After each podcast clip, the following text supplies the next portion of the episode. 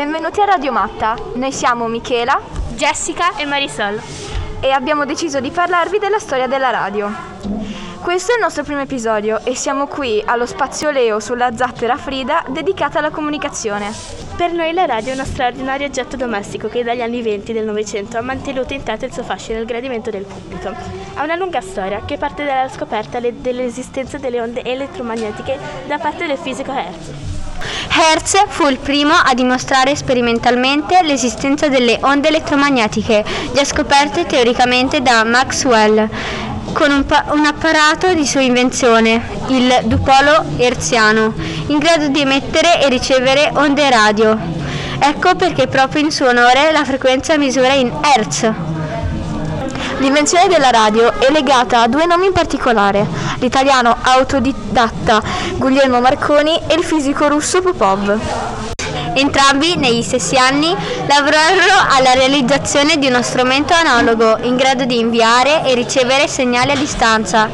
Il primo a costruire un ricevitore per captare le onde radio che circolano liberamente nell'aria è stato Popov, tra il milleottocentonovantacinque e il milleottocentonovantasei.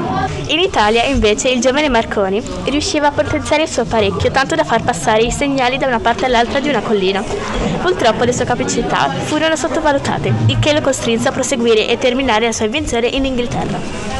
Il cinque marzo milleottocentonovantasei, anticipando Popov solo di qualche settimana, Marconi presenta la prima richiesta provvisoria di un brevetto, la protezione di un'invenzione tecnica, con il numero cinquemilaventotto e con il titolo Miglioramenti nella telegrafia e relativi apparati. L'apparecchio doveva ancora essere perfezionato, ma quando ciò avvenne, il segnale riuscì ad oltrepassare l'Oceano Atlantico, seguendo la curvatura della Terra. Il dodici dicembre millenovecentouno ha luogo la comunicazione che costituisce il primo segnale radio trans- transoceanico. Il messaggio, tre punti dalla lettera S del codice Morse, parte dalla Cornovaglia, dal grande trasmettitore dotato di un'antenna alta centotrenta metri, viaggia per più di tremila chilometri fino a raggiungere l'isola canadese di Terranova, dove Marconi e i suoi assistenti erano in ascolto. Marconi continua i suoi esperimenti per ottenere comunicazioni transoceaniche e intanto fonda la Marconi Corporation, che nell'ottobre millenovecentosette inaugura il suo primo servizio pubblico di radiotelegrafia attraverso l'Oceano Atlantico, dando la possibilità alle navi transatlantiche di lanciare l'esse o esse senza fili.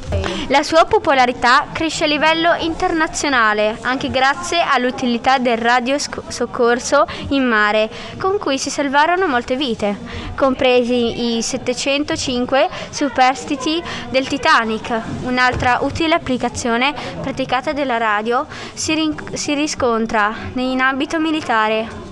Durante la Prima Guerra Mondiale i soldati fecero largo uso dello strumento radiofonico per comunicare tra reparti e per intercettare con più facilità i nemici.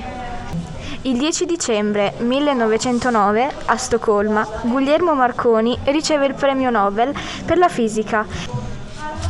A Roma nel millenovecentoventiquattro nasce l'Unione Radiofonica Italiana, che comincia a trasmettere il sei ottobre.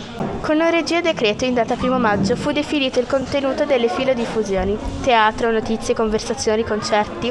Nel millenovecentoventisette l'Unione Radiofonica Italiana diventa E I A R e lo Stato italiano gli affida in concessione esclusiva le trasmissioni radiofoniche.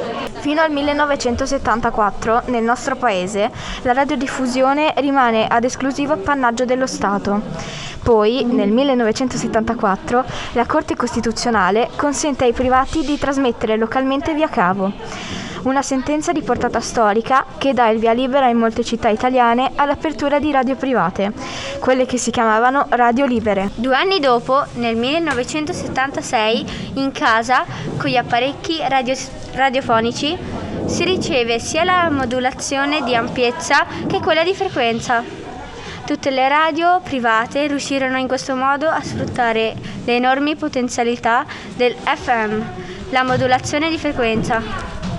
Il tredici febbraio di ogni anno in tutto il mondo si celebra il Giorno Mondiale della Radio. La storia della radio ha un'evoluzione pazzesca. A differenza delle radio libere, che venivano fatte soprattutto dagli studenti, adesso noi abbiamo le web radio e noi a scuola vi trasmettiamo sempre dalla nostra postazione, allo Spazio Leo. Ci bastano un computer, un mixer, il microfono e le cuffie e poi la piattaforma per la registrazione. La web radio è la voce della scuola e per noi è una vera fortuna farne parte. Bene, per oggi è tutto. Un saluto da Marisol, Jessica e Michela. Ciao!